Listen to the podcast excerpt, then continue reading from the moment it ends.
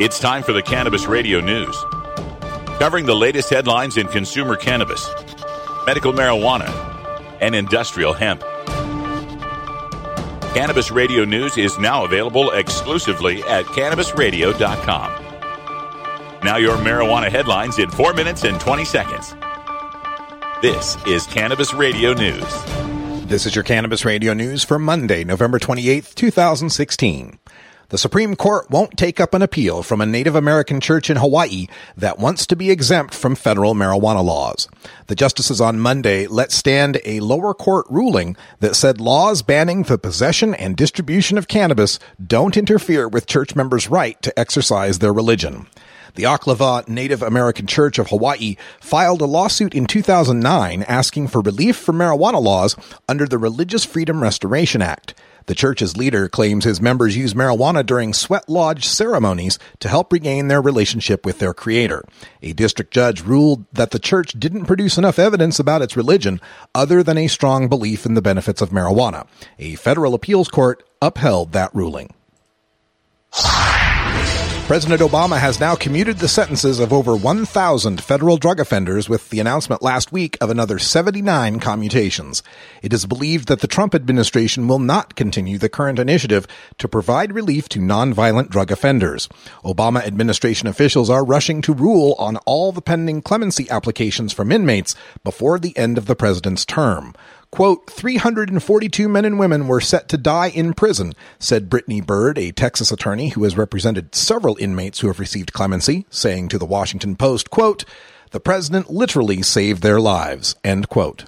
The use and possession of marijuana by adults becomes legal in Massachusetts on December 15th, but state lawmakers are considering passing regulations to delay or possibly eliminate other features of legalization passed by over 1.7 million voters. Home cultivation of marijuana of up to 12 plants is set to become legal on December 15th as well, but lawmakers are concerned that home grow will lead to unlicensed sales in state and diversion to the unregulated market out of state. Colorado Governor John Hickenlooper is seeking a change in the law to redistribute marijuana taxes to efforts to house the homeless. The governor's latest budget request would put $12.3 million in annual marijuana tax revenues toward building housing for those who experience chronic and episodic homelessness. Hickenlooper's plan also includes another $6 million a year for housing low income residents and others with behavioral health needs.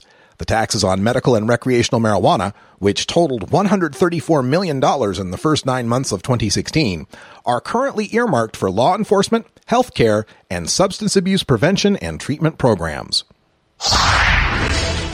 New Jersey lawmakers say they are concerned about what President elect Donald Trump's selection of U.S. Senator Jeff Sessions as Attorney General could mean for marijuana legalization, but they're still planning to move forward after Governor Chris Christie's term ends in 2018. Donald Trump said during the campaign he favors letting states decide whether marijuana should be legalized, but he recently invited Jeff Sessions, an Alabama Republican who opposes legalizing recreational marijuana, and said in April that, quote, good people don't smoke marijuana, end quote, to lead the Justice Department. New Jersey already has a tightly regulated medical marijuana program that includes six alternative treatment centers or dispensaries, but the issue has largely stalled in New Jersey because of the Republican governor's resolute opposition. This week on his regular radio call-in show, the governor criticized a resident who called him the only impediment to legalization. Christie argued that approving marijuana would clear the way for cocaine and heroin legalization, saying, quote, to me, legalization of marijuana for tax purposes, and that's the only way people justify it because you can't justify it any other way, is blood money, Christie said. That's what it is to me. End quote. Madonna says she is supporting son Rocco Ritchie after reports surfaced Wednesday that the 16 year old was arrested for possession of marijuana in London. Madonna released a statement to the Associated Press Wednesday calling the September arrest, quote, a family matter and saying, quote, I love my son very much. I will do whatever I can to give him the support that he needs, and I ask that you respect our privacy at this time, end quote. Rocco was the subject of a months long custody dispute between Madonna and ex husband Guy Ritchie. The couple dis- divorced in 2008. They finally agreed in September to allow Rocco to continue living with his father in London. This has been your Cannabis Radio News for Monday, November 28th, 2016. I'm Russ Belville.